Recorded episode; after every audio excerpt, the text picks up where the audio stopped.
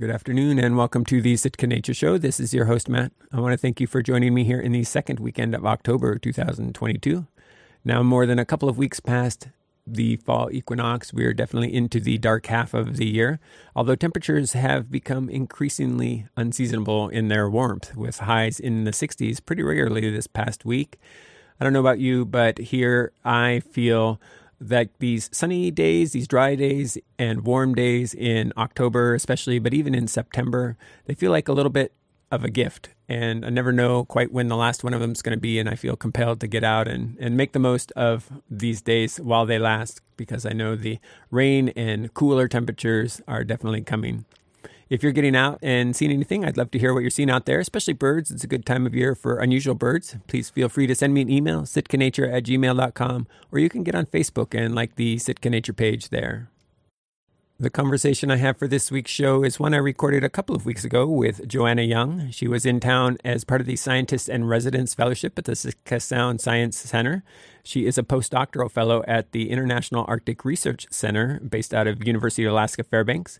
We'll go ahead and join the conversation with her describing a little bit of her work with ice and glaciers, and we'll go on from there. Well, I call myself a glaciologist, which is someone who studies uh, the frozen parts of the world, uh, the cryosphere. Um, but that can include things like sea ice and snow and permafrost. Um, but my area of expertise is in glaciers, and specifically how the glaciers of Alaska are doing in recent climate change. So, within the past few decades.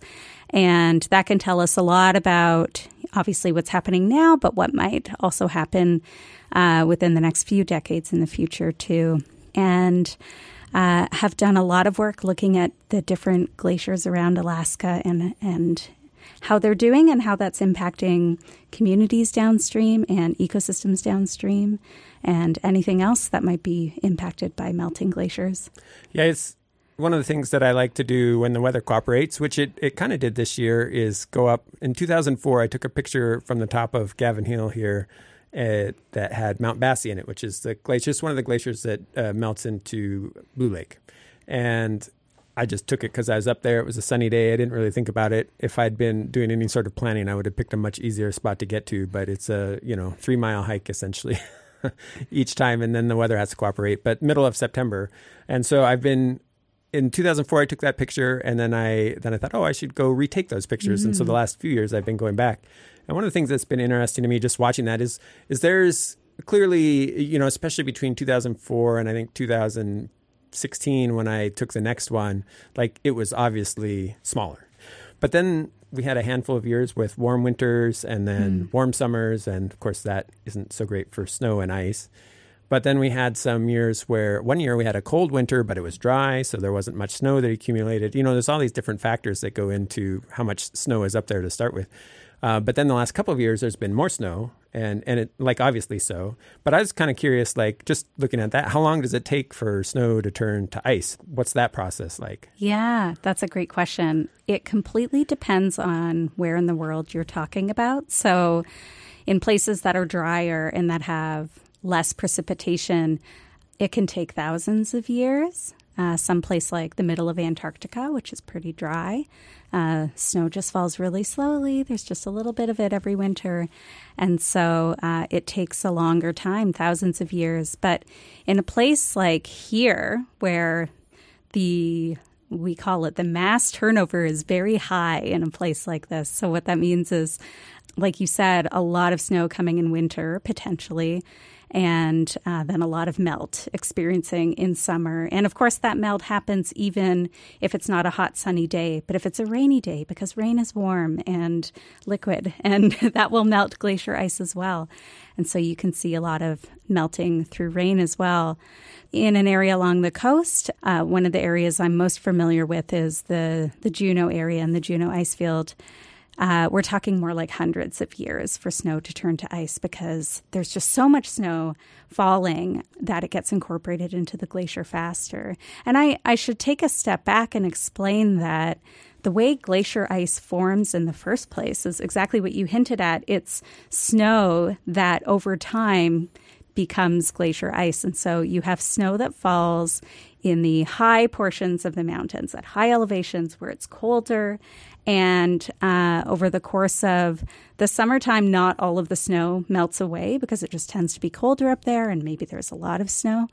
What you have then is another winter starts, and snow is piling on top of last year's snow, and again and again. And as these layers of snow build up on top of each other, one after another after another, the snow down at the bottom of the snowpack eventually gets compressed by the weight of the overlying snow, the overburden. And it gets compressed to the point of being, yeah, the density of ice. I should say a little bit less than the density of ice in your ice cube tray at mm. home because it has little trapped air bubbles in it in between the snowflakes.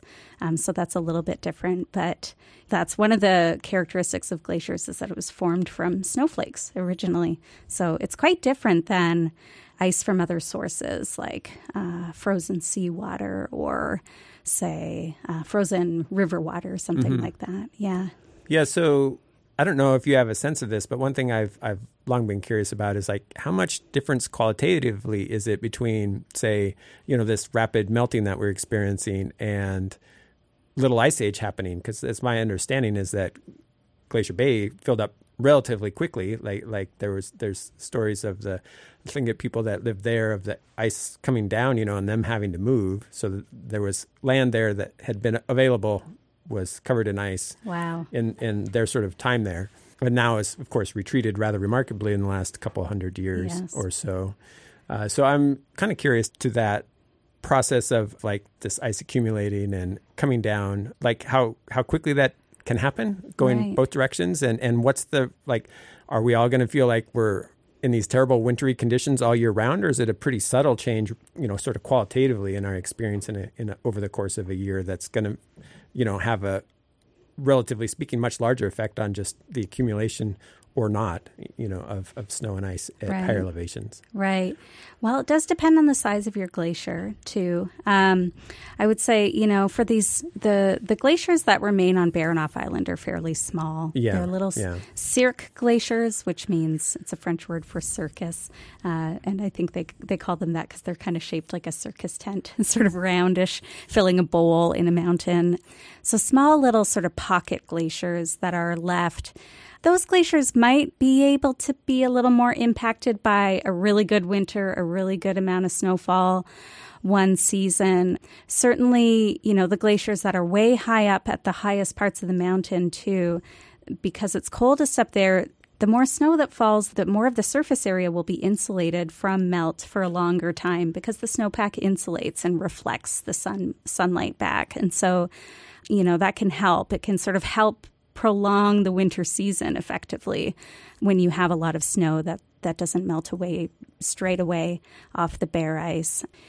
But, you know, one winter, one positive winter for a really big glacier, it's probably not going to have too much of an impact on just the long term trends of warming that we're seeing. And and in so many places compounded by long term trends in less snowfall, mm. whether that means more rain, you know, is one thing. In some in some places, we're just seeing less precipitation altogether.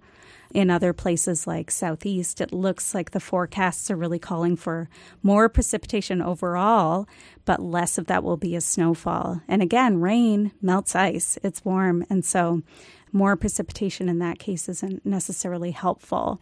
I would say for the the question about Icy Bay, that's a really neat uh, oral history story that oh, you Glacier told. Bay, yeah. yeah, yeah, Glacier Bay, and one thing, one thing that's unique about tidewater glaciers, so glaciers that end in the ocean, as opposed to those ones we were just talking on Baranof that are that end, you know, on land in the mountains. So tidewater glaciers that end in the ocean, and then they have a calving front where they calve icebergs into the ocean those glaciers, they kind of do their own thing. They've kind of got their own rules and their own set of dynamics that has been studied by a lot of glaciologists over the years because it's pretty unique. They have the ability to sort of advance and chug along and move forward. And then they tend to retreat actually pretty quickly. The word people use is catastrophic retreat, which just means really fast rates of retreat kind of no matter what climate is doing, they can still they can still follow that cycle, and it's called the Tidewater Glacier Cycle.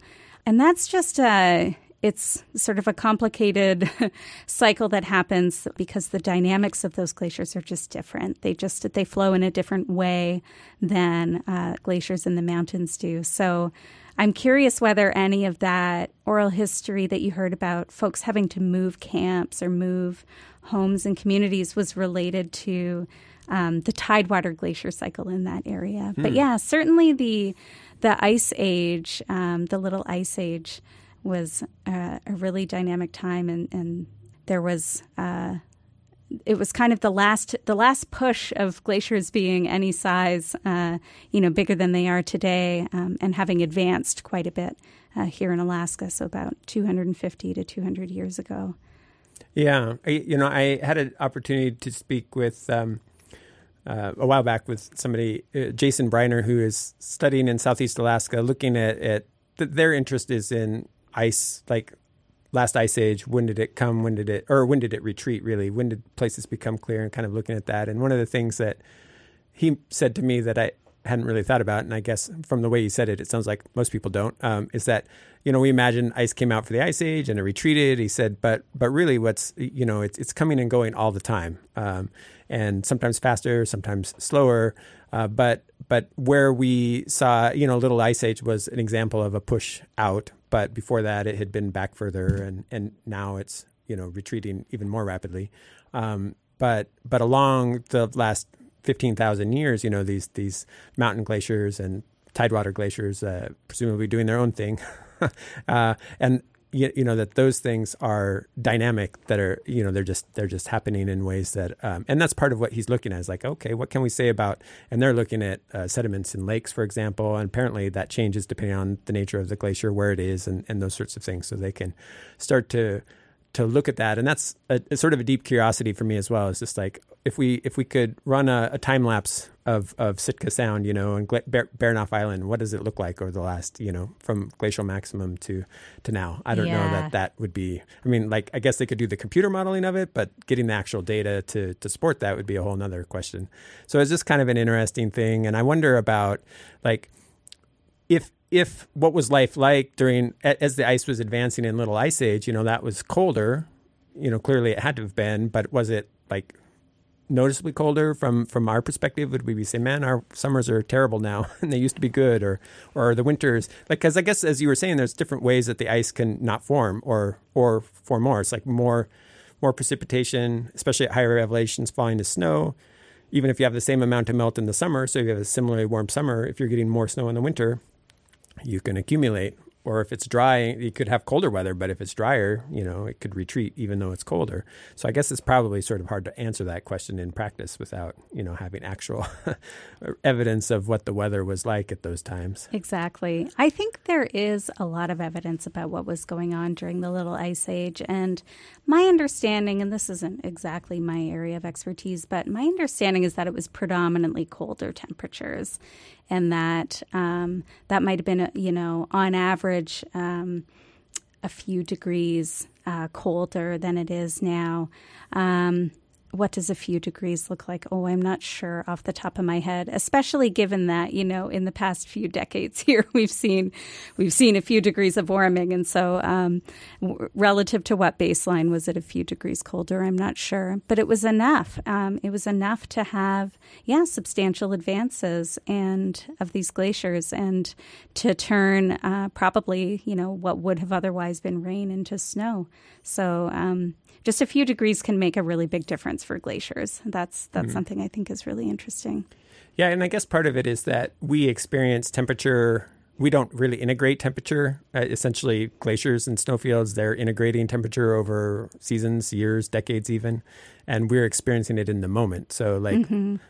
The difference between 55 and 60 isn't really that big of a deal to me living here in Sitka. If I have a summer day that's 55 versus 60, right. you know, mm-hmm. it's pretty similar, but extend that out over the course of a year on an average, you know, then that makes a much. I wouldn't necessarily notice that in my experience of temperatures in the same way as you know the so it's a different sort of sensitivity i guess they're probably really like one hot day isn't going to make that much difference for for a snowfield or a glacier whereas it might make a big difference for me I would definitely notice that. Uh, so it, yeah, it's interesting the way that that different aspects of the natural world sort of experience i don't know experience. Reflect maybe is a better way. Reflect the what's going on at different scales different timings and Yes. and that sort of thing and how it's different than sort of my own personal experience.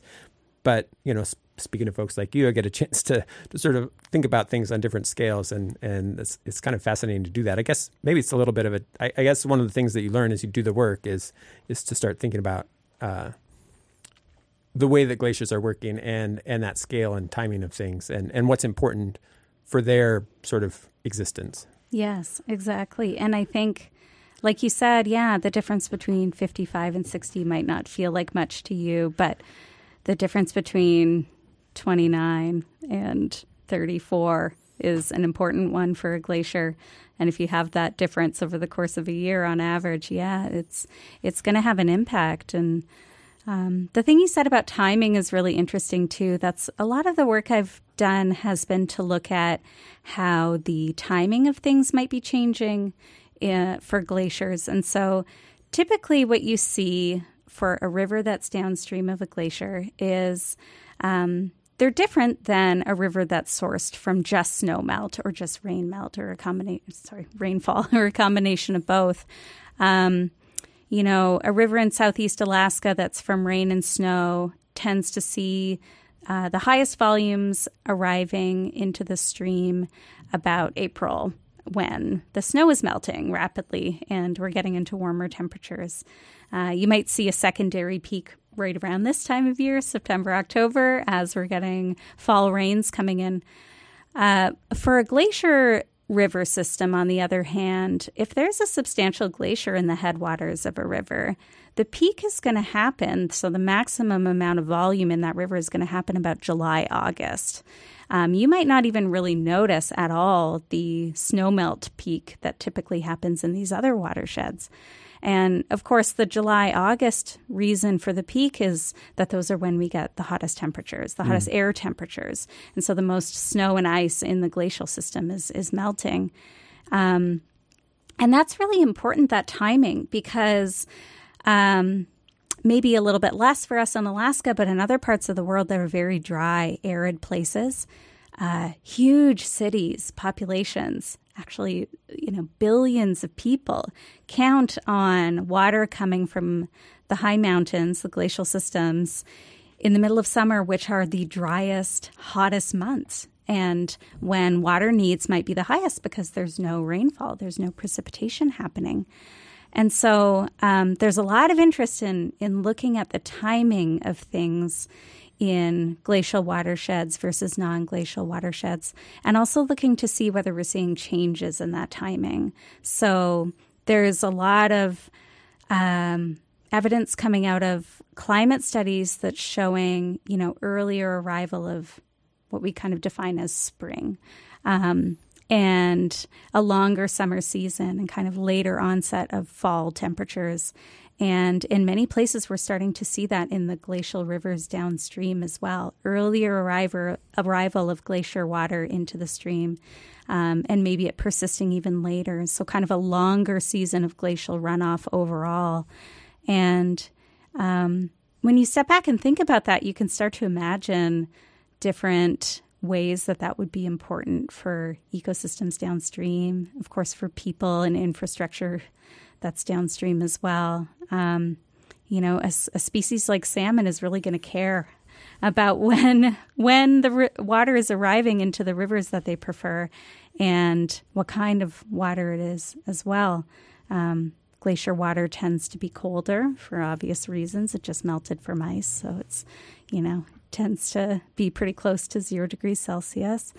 And uh, it also is, uh, for anyone who's seen a glacier river, it's you know, it's not clear. It's uh, it's very milky, maybe not the most uh, aesthetic rivers from from the perspective of the water itself. It's very milky, very full of sediment, and that sediment is also chock full of nutrients like phosphorus and iron and nitrogen that are sourced from the glacier from the mountainsides that the glacier is eroding, and um, so all of this is to say, yeah, a, a species like salmon is is going to care when the water is arriving into the stream and uh, what type of water is entering when.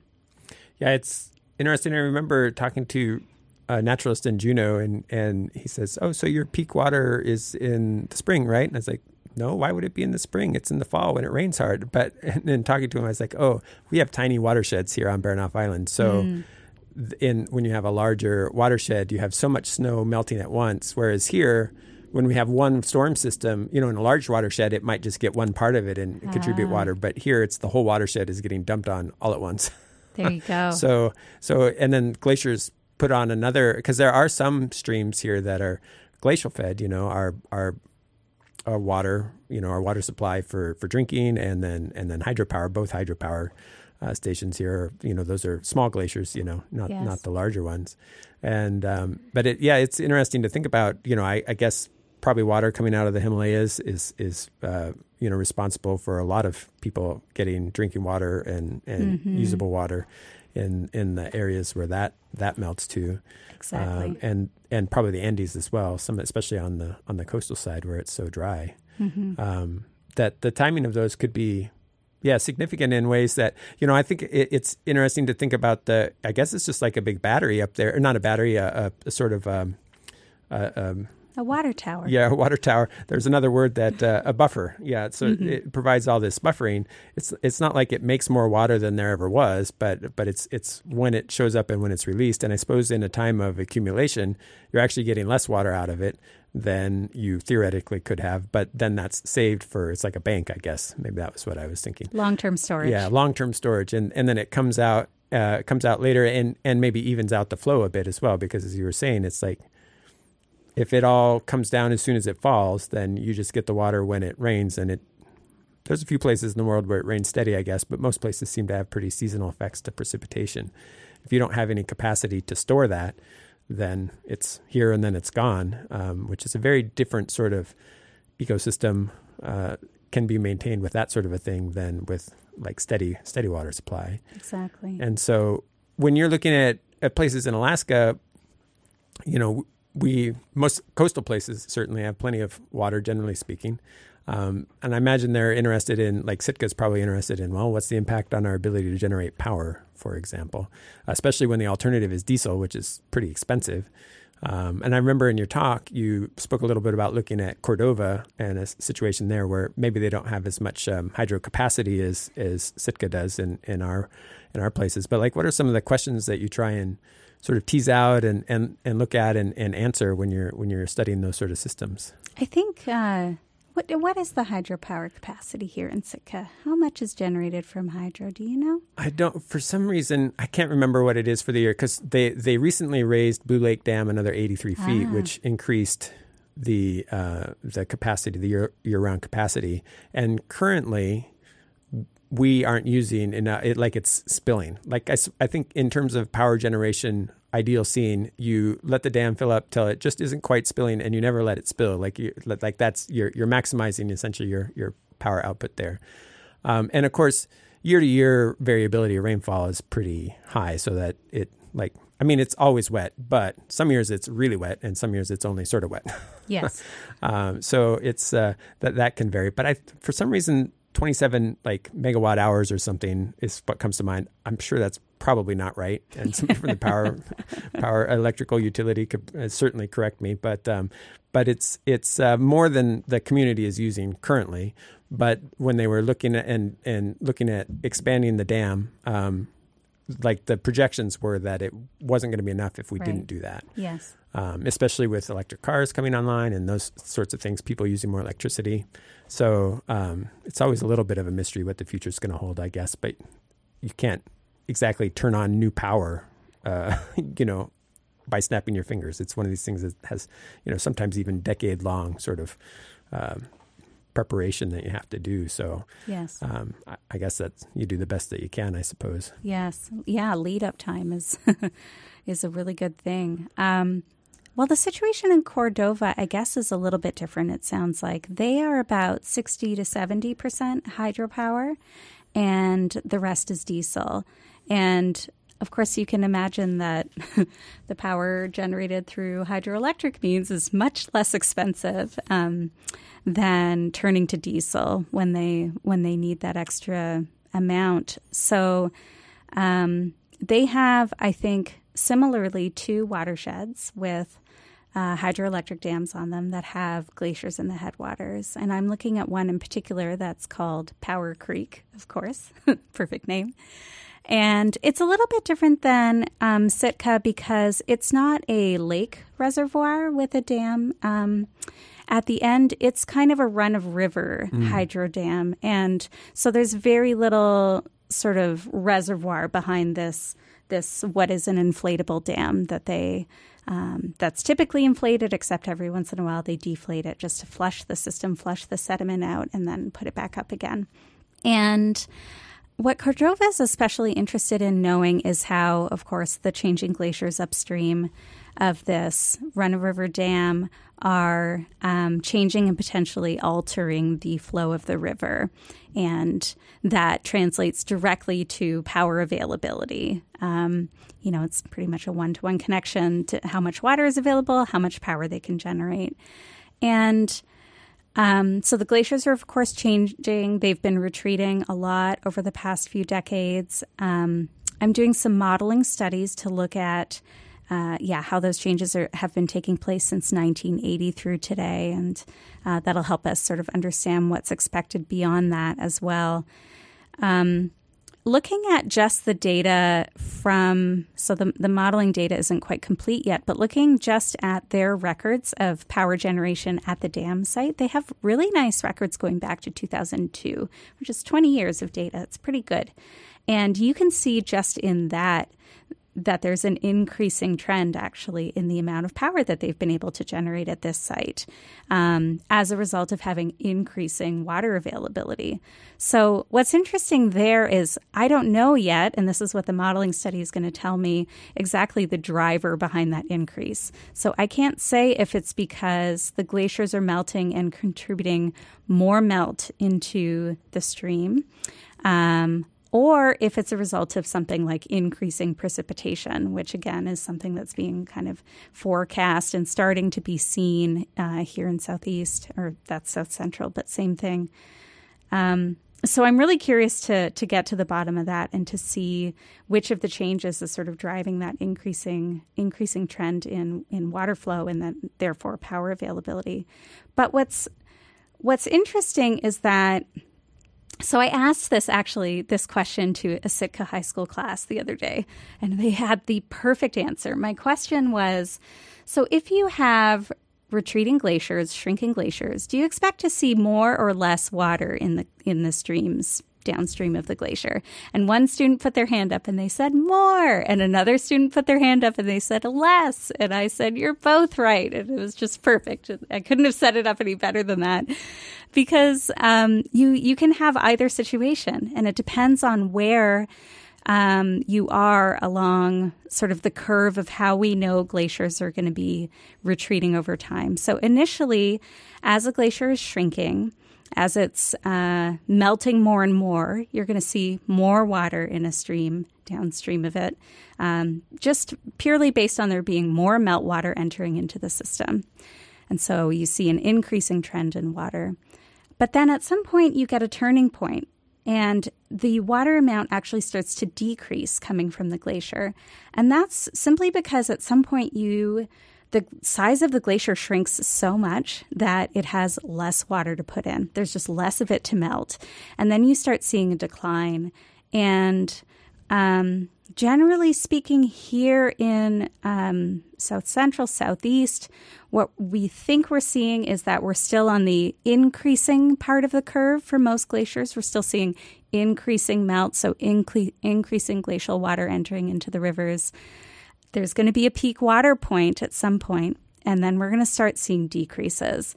And so, um, you know, that's a situation that, uh, like, that's one of the questions I'm trying to answer for Cordova is where on this curve are we? Are we increasing glacier melt? Are we decreasing?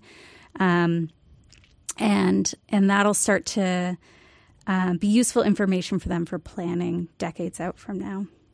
Yeah, it seems like that buffer that glaciers provide is is uh, you know more than seasonal. If it turns to a system where it's strictly snow each year, you'll have that seasonal buffer, but not a you know year year over year buffer nearly as much.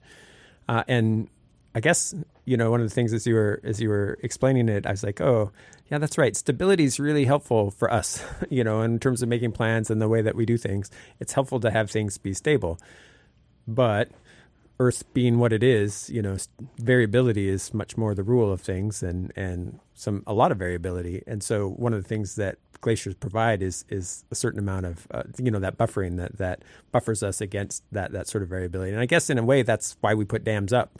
Uh, in part is to to give ourselves some buffers from that uh, over at least some shorter scale. You know, I the, I hear on the on the news about the the big lakes in the southwest being at the lowest level they've been since they first started filling. So there's only so much that buffer can do over, you know, even longer time periods of, of change. But um, yeah, trying to figure out that buffering and, and then planning around, you know, how much of that is available and how much variability.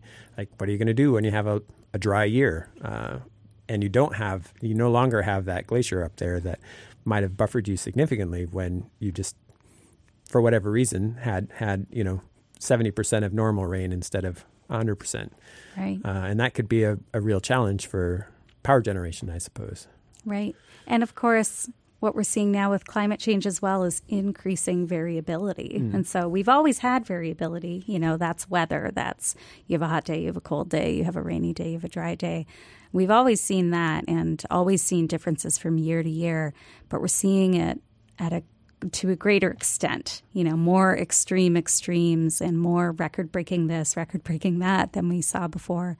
Long periods of drought, long periods of rain, things like that. There are a lot of ways to look at variability and to look at all the different ways that, that sort of weather has been changing with climate change. So, um, yeah, this the question of variability is becoming even more complicated. And uh, yeah, I think that's where having having that stability would would be extra nice. Yeah, well, yeah, it's I guess in some ways it, is interesting sometimes like with fires and stuff it's like a lot of our ecosystems and, and the streams were like well actually that that flushing out is important part of some of the streams that they've discovered. It is you know our desire for for like the utmost of stability. It's like finding that balance right? Where it's it's the right amount of variability that we can manage uh, deal with you know and and uh, that aren't really making things too static. But so you were mentioning that you model uh, you're modeling this, which sounds like computer stuff. Yeah. But do you? I, I'm I'm having seen your talk. Uh, I saw pictures from out on the glaciers and stuff. So you must be able to get out at some point. Uh, like how much of your work is is based around actually getting out in the field and doing uh, measurements on on glaciers over. I mean, presumably, like one-off measurements aren't nearly as helpful as, as looking at the glaciers over time and seeing what's happening. And do you get a chance to get out and and be in the field like that a lot? I do. Yeah, I used to I used to get to do it a little bit more. I had a baby last year, so that's mm. put a little bit of a damper on things for the past couple of years. But um, assuming things go back to you know my my state of normal, um, I used to do quite a bit bit of field work and get out to some really remarkable places. Um, the Juneau Ice Field being one of them. We did a lot of helicopter and snow machine and ski supported work up there. It was just wonderful. And you're right that having these one-off sort of point measurements that are represent, you know, one data point in space and in time, just a snapshot, they're not as useful as something more extensive that fills in more gaps spatially and more gaps in temporally as as far as a continuous time series and we can get a lot of data like that from you know other computer models climate models and climate products as they call them um, that are available.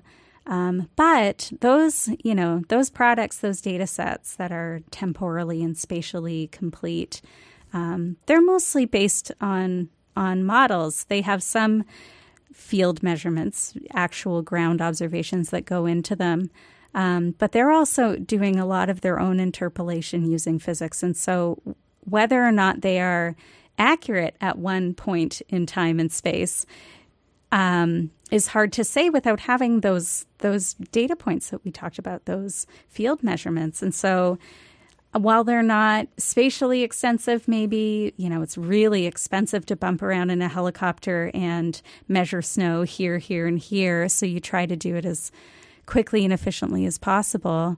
Um, you know, while you can't collect data all over the entire glacier, they're incredibly important for what's called ground truthing your your climate data or any of the data you're using to feed into your model. So um, they might be sparse, but they're really important. And yeah, some of the fun kind of types of data I've gotten to collect are uh, how much snow falls in the wintertime. Um, and so we go at the end of end of winter as best as you can get there when you think the end of winter is. But of course, it's always snowing in the mountains, so it's really yeah. hard. What does end of winter mean? I don't know.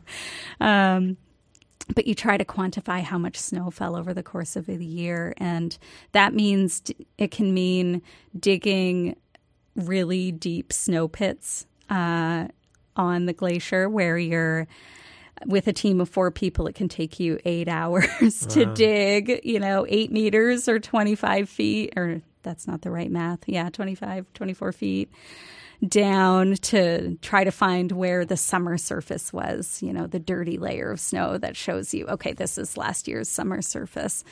And, uh, you know, just manual labor and lots of digging, lots of moving mass, but in a really beautiful spot. It's fun work. Yeah. Yeah. Digging a 25 foot, I mean, because like in the, especially higher up in Juneau Icefield kind of areas and places with lots of precipitation and plenty of, of snow falling, I would imagine like I mean, presumably you're not building a like a like an open pit mine sort of style uh, terrace thing, but you can't also just do a straight column. That's yeah. too deep unless you have like ropes to climb in and out of it and buckets to haul up. Yeah. Like how are, how are you actually digging a hole that deep? D- it's usually a kind of a combination of those two. Yeah. So okay. a, a, straight column, but with steps. yes, yeah. some kind of steps that lead into it. You can do a roped, oh, a roped entry as well. Uh, some some folks do that, and that's actually one way to facilitate getting measurements of density mm. all along the entire depth profile of the snowpack. You just hang on a rope and then. Yeah. Do your snow measurements Do your snow the... measurements. yeah, I guess I guess because seasonally, you know, if if you're at an elevation where it's not cold all the time, which is a lot. I mean, there's a, a lot of the mountains here certainly. You know, there it warms up enough, and I guess that affects how the snow layers. I know avalanche people are really concerned about a lot of that stuff. You know, looking yes. at those those layers. I don't know how if it's as important for the kind of work that you're doing, which is sort of over long time, longer time scales. But mm-hmm. is knowing about the kind of layers of the, the seasonal, uh, you, you, know, the different layers that accumulated in in a particular season. Is that useful for what you're doing? Somewhat, yeah. Mostly because what we're trying to do is figure out how much snow fell over the course of one winter in water equivalent. And mm. so to get a water equivalent um, quantity of the snowpack, you need two things. You need the depth of the snowpack, but you also need to know the density all along the profile of that depth. And so that does mean looking at the layers and taking density measurements all along all along the snowpack depth. Um, sometimes you can get some other information out of the layers as well. Um, you know, telling you about things like, oh, this looks like it was either a big melt event, like there's an ice lens in here, or maybe it was a rain event that happened in the middle of winter. We're starting to see more and more of those, and you can really see it in the layer, just really dense lenses of ice. Um, so there's some other information you can get out as well. Yeah, is it is it not possible to just like do a core and let it melt and see how much water that is, or do you, you have can. to actually measure it all? You can do that as well. Yeah, core measurements are way easier. Yeah. and then you just get a bulk measurement of the whole mass of the core, and you oh, know oh, okay. it's yeah, it's guess, a known yeah. length. The weight is all all yeah right. Yeah. You don't even need to let it melt. You yeah, just, yeah, exactly. You can just weigh it with like a, a, regular scale. You know, the hang, the hang a piece of it on, yeah. in a little bag on a fishing fishing scale. But um, it's it gets harder and harder the deeper the snowpack is to do hmm. a good core. And uh, those ice lenses that I was just talking about, they present a real challenge to getting you know, coring devices can't always break through that. So sometimes just manual is the best way to go. Dig a hole. Dig a hole. Yeah. Yep. Wow. Well, I know that uh, one of the things that you well you mentioned to me you mentioned in the talk was uh, you, you, are also doing research in as par- I guess as part of your postdoc in environmental education. You get a chance to get out and and the name I remembered was Girls on Ice, which I guess was right. Uh, maybe there's more than one program, but that was one of them. Uh, and so yeah, I was curious a little bit about that. Like what, what's involved with this? It sounds like there may be people i mean there may be people here who could participate in that potentially and yeah i'd be curious to hear a little bit more about that absolutely yeah this it might sound really tangential to do environmental education research alongside glaciology, but and maybe it is. But so far, nobody has told me I can't do both, so I'm doing both. Um, but as uh, while I was doing my graduate studies at UAF, I became really involved in a program called Girls on Ice, which you just mentioned. And it is um, a glacier based program. That's, of course, how I got connected to it. It's a 12 day expedition for high school girls where um, we take them out on a glacier for 12 days and learn about science, learn about art, and also do a lot of outdoor skills as well. You know, it takes outdoor skills to move around on a glacier and be in the mountains. And it's just about learning and exploring and being inspired by a really cool new landscape that you probably wouldn't get to otherwise on your own. And I taught that for a number of years uh, during the summers. And I just started to see the power of being in a landscape like on a glacier um, that is so visibly impacted by climate change. And I started to hear from participants about how meaningful that interaction with the landscape was and how much they, for them, it really solidified the idea that like climate change is real it's happening. You know i've seen i've seen it now with my own two eyes. I've seen what's happening in this in this glacier landscape. And and the spot where we visit is uh, in the Alaska Range, so further north, close to Fairbanks. And it's just this amazing place where, because the growing season is much shorter, it's a lot drier up there you can see on the mountainsides how big the glaciers were during the Little Ice Age, so 250 years ago, about. And you can see where it is now. And the sense of scale of how much ice has been lost is just, it's pretty mind blowing. And, you know, 100, like maybe 200 meters of, so 600 feet of a glacier thinning eh, at different points. And it's just a really powerful landscape and very visual, you know, a really visual way to see some of the impacts of climate change. And so, because I was witnessing this power of interacting with this landscape for the participants, I ended up doing a social sciences yeah, environmental education research study on the impacts of interacting with this environment and found that uh, it does really solidify the idea that climate change is real and happening, and they get to see it with their own eyes. Um, it's also very motivating for them to um, behave more on behalf of the environment and trying to protect the environment. And so, uh, I'm continuing that thread through my postdoc and continuing to look at the impacts of our programs on the participants. But we've now expanded. We have um, our umbrella organization is called Inspiring Girls Expeditions, and we still host Girls on Ice, Alaska. We also have a sea kayaking program based out of Homer that looks at the coastal ecosystem. And we have a uh, pack rafting and hiking program in the interior near Fairbanks called Girls in the Forest, and they look at uh, forest fire ecology and boreal ecology in the forests near Fairbanks. So we've got a lot of opportunities. And I want to say for anyone listening who is interested or knows someone who might be interested, we take 16 to 18 year old high school girls or gender expansive youth, and the program is completely free for participants. So we provide everything they need to be out there all gear, everything is provided. There's no cost. Um, so pretty incredible opportunity. So, so the only cost would be just getting there, basically. Well, and even that even we that? can we can support. Yeah, yeah. We kind we kind of have a bit of a sliding scale process for mm-hmm. travel, mm. but there there should be no financial barrier to having anyone who wants to be involved getting to these expeditions. So that's what we do. If if someone needs help with travel, we provide travel. Nice. And where is the like? What's the best way to learn more about this? If there's anybody that's listening that knows somebody or is somebody that uh, would would be uh, able to participate. The website is inspiringgirls.org. And we have several branches all over North America and actually even globally. Um, but you can find the Alaska specific programs on there too and learn about our application process. Our application's open in mid December, so there's still a little bit of time. Okay, nice. Well, I'll put a link to the website there on my on my webpage when I post post this show there. But hopefully, folks that are interested will uh, have a chance to to check that out. And yeah, it is interesting to think about. You know, part of part of this whole scale thing, as you know, they talk about shift, shifting baselines in ecology. Like we just know what's familiar, and and for you know, I grew up here in Sitka and have now lived here, and and in talking to other people who grew up here but at a different time, it's been interesting to reflect on what essentially are different baselines or, or, people that just live here and moved here you know their first few years here in that case are usually what sets their normal their sense of normal you know like we have this sense of normal.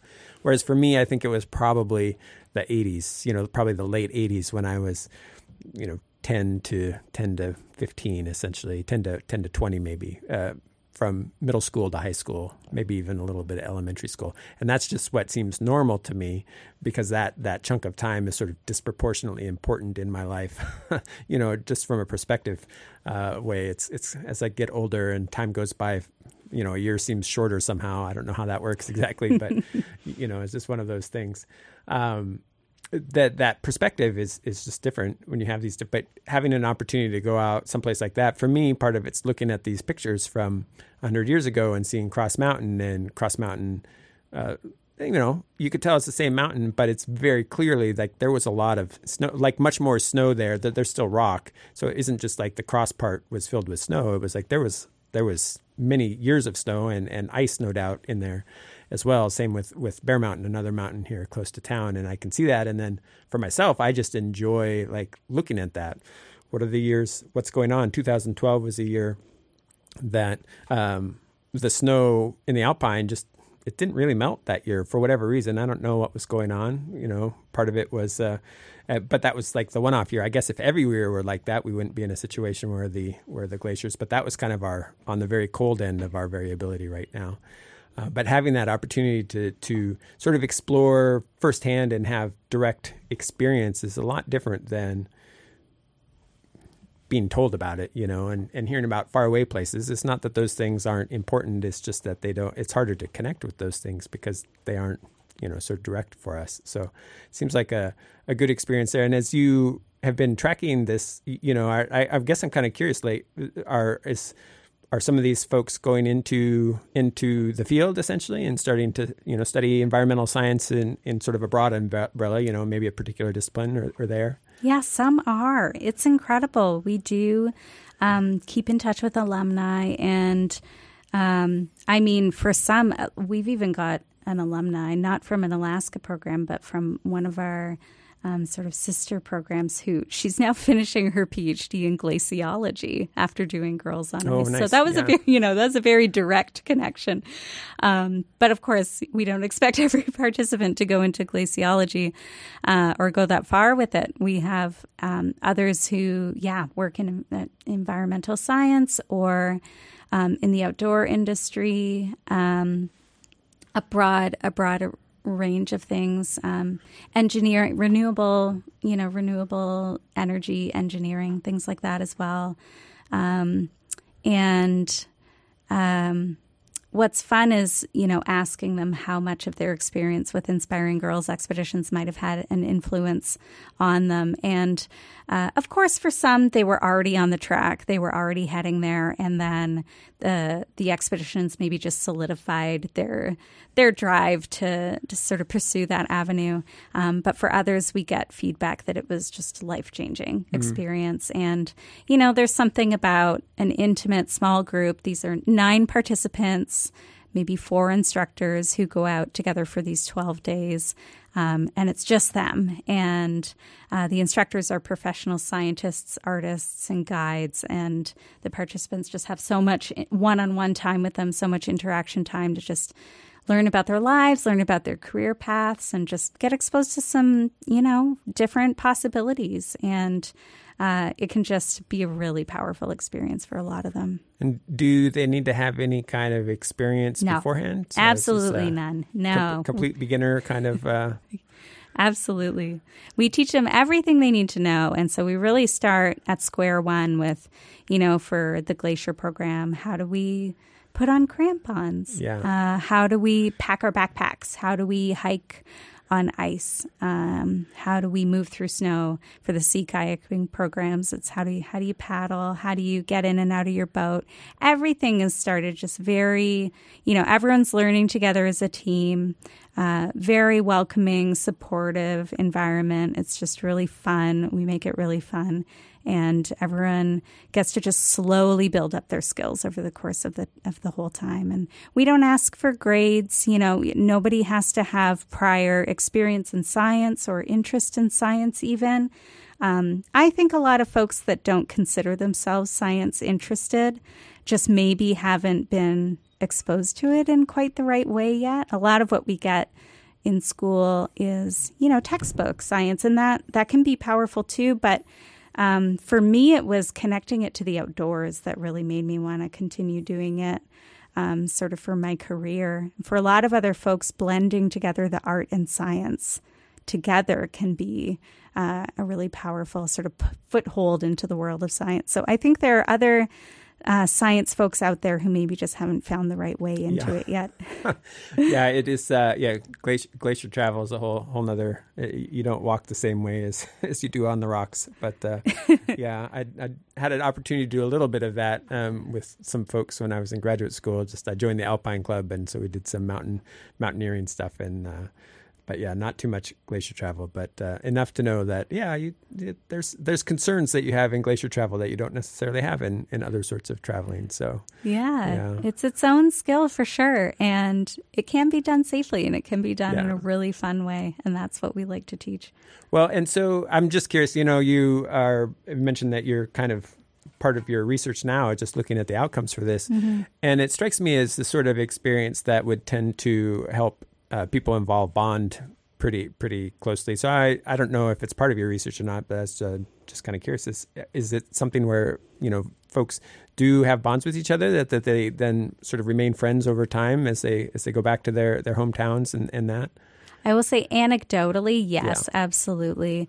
I haven't looked into that formally in a research capacity at all, but um, we know folks are really keeping in touch, and sometimes it might be almost like an entire expedition. All nine participants kind of keep in touch, and sometimes it's the one-on-one relationships that formed um, between friends. Um, I can think of an example of um, yeah, two participants who I think one lives in Alaska, one lives has lived primarily in Washington, and they've kept in touch now for ten years, oh, wow. and they still visit each other, you know, as often as they can, and um, both came from very different Indigenous backgrounds, but have um, come together over that and learned so much from one another and being in one another's cultures. And they found all these just really beautiful parallels. And uh, yeah, stories like that just, I don't know, make it all the more worthwhile for me. Um, and and I'll add too that there are a lot of um, participants who keep in touch with instructors also as mentors, um, sort of in the longer term. We do a lot of uh, you know, sort of helping guide people through college application processes if they're interested, if they would like some help with that, if they need letters of recommendation, all that jazz. So, um, yeah, we also uh, do you get to keep in touch as sort of staff and instructors with the participants. Too. Nice. Yeah, that can be real helpful. Sometimes sometimes it's mysterious, you know, all this, oh, yeah. all these hoops and, and forms and paperworks and, and all of that stuff. And you're like, wait, what? That's not what I went to school for. Um, but having somebody that's navigated before to to sort of to help be a little bit of a guide at least, or, or offer some suggestions, and sometimes that's just go talk to your advisor. You know, they're there for a reason. Yeah, yeah. and it was funny when I taught at Sheldon Jackson. Like some students were very proactive, but most just like they didn't even realize that that was the thing that they could be. Yes. And so it helps to have somebody that that you know that you trust and have a relationship with. So I can Mm-hmm. imagine that that's that's really powerful for them. And there's just something about you know I've talked to a number of people over the years that that do various things, wilderness therapy, uh, you know, just sort of like um, not therapy, but just like um, just like uh, uh, sort of having this opportunity to relax and, and get away from sort of the modern environment of, of always on phones and social medias and all those things. But there's just something about getting out into nature that helps helps sort of uh, reset the nervous system in a way, I guess. And and quite literally, I, uh, as I understand it, in you know from artificial lighting, if you spend five days out without artificial lighting, then your your circadian rhythm starts to renormalize to, Wow. to the to the cues. In Alaska, I don't know how that works given our daylight hours, you know, but. Uh, I, I have been curious to experiment with that, like go rent a cabin for, for a week and not bring any uh, not bring any artificial lights and just see if my sleep schedule goes back to uh, you know sort of a normal one. But um, but it is yeah, it sounds like a, a pretty amazing program and opportunity for folks. So I guess we just mentioned it again here. The website that they would go to Inspiringgirls.org. Yeah. inspiringgirls.org and so the applications are due in December for next year. or They is that- open in, Oh, in mid December, and then they've got a good chunk of time to work through them. All right. So if you're interested, check out the website, and then I guess set yourself a reminder Yeah. for December to uh, to get back and, and look at that. And yeah, it sounds like a great a, a great opportunity for folks. And I, I heard some some folks on the talk that that were asking requesting for a, a not not high school age uh, girl a version of it. Yeah. Middle aged women on Yeah, ice. yeah. Yeah. I would love that opportunity too. might be some might be some folks interested in that but yeah the science the science aspect of it it is i always like i i have an interest like i do natural history stuff and i do math and statistics stuff and it's like the sciencey stuff in the middle which is really it's about the um, the, the structured collection of data and and the anal- and, and the sort of like interpreting that data uh, I leave to the scientists, but I, I like both ends of it. I like being able to talk to people, and I like being able to play with data. But uh, Me too. uh, the I just like when I'm out, I just like to wander around and not really have to feel like I need to get this data or that data. So, but it is like having even if you don't go into being a professional scientist, you know, having the the interface and that opportunity to to have those conversations, see that work that's happening, it makes it more meaningful when you have the opportunity to talk. Like you have in a more informed perspective, I think of what is it these people are doing and what is it that they're telling me based on what they're doing. You know. Well, and there's so many preconceived notions, of course, of what it looks like to be a scientist, right? And we've all heard about the studies where the grade schoolers are asked to draw a scientist and they draw an old white guy with crazy hair wearing a lab coat. And this is just a really good opportunity to break down those notions and, um, and also, you know, the notions that scientists are just really unemotional people who are just all about data and they don't have lives other than the data. Um, it's just the, an opportunity to meet, you know, people who happen to do science professionally and see that they have lives and interests and quirks and personalities just like everybody else. And, um, uh, you don't always get that and, Yeah. until given the opportunity. So I think it's a really good chance. Yeah, nice. Well, I appreciate you taking some time. Any, as we wrap up here, anything else you want to mention before we finish up? I just had a really fun time and so grateful for the invitation to come and chat with you. Yeah. Well, I appreciate your time here. I know you're leaving town. You'll probably be gone by the time this airs in a couple of weeks. But if folks want to check out more of what you're doing, is there a good place to to see that? Yeah. Uh, I'm trying to remember the name of my website. Um, but if they were to Google search right. uh, Joanna Young and glaciers, I'm sure that they would find one or more options to learn a little bit more about what I do. Okay, great. And I will. I'll you know check with you via, via email and get a get a link for posting on the website as well. Great. So yeah, thanks. Thank you. You've been listening to a conversation I recorded a couple of weeks ago with Joanna Young. She's a postdoctoral fellow at the International Arctic Research Center uh, based out of the University of Alaska Fairbanks. I want to thank her for taking some time out of her visit here. She was here as part of the Scientist in Residence Fellowship at the Sitka Sound Science Center. And thank you for joining me this week. As always, I'd love to hear what you're seeing out there. Please feel free to send me an email, sitkanature at gmail.com, or get on Facebook and like the Sitka Nature page there. Until next time, this has been Matt on the Sitka Nature Show, KCAW, Sitka.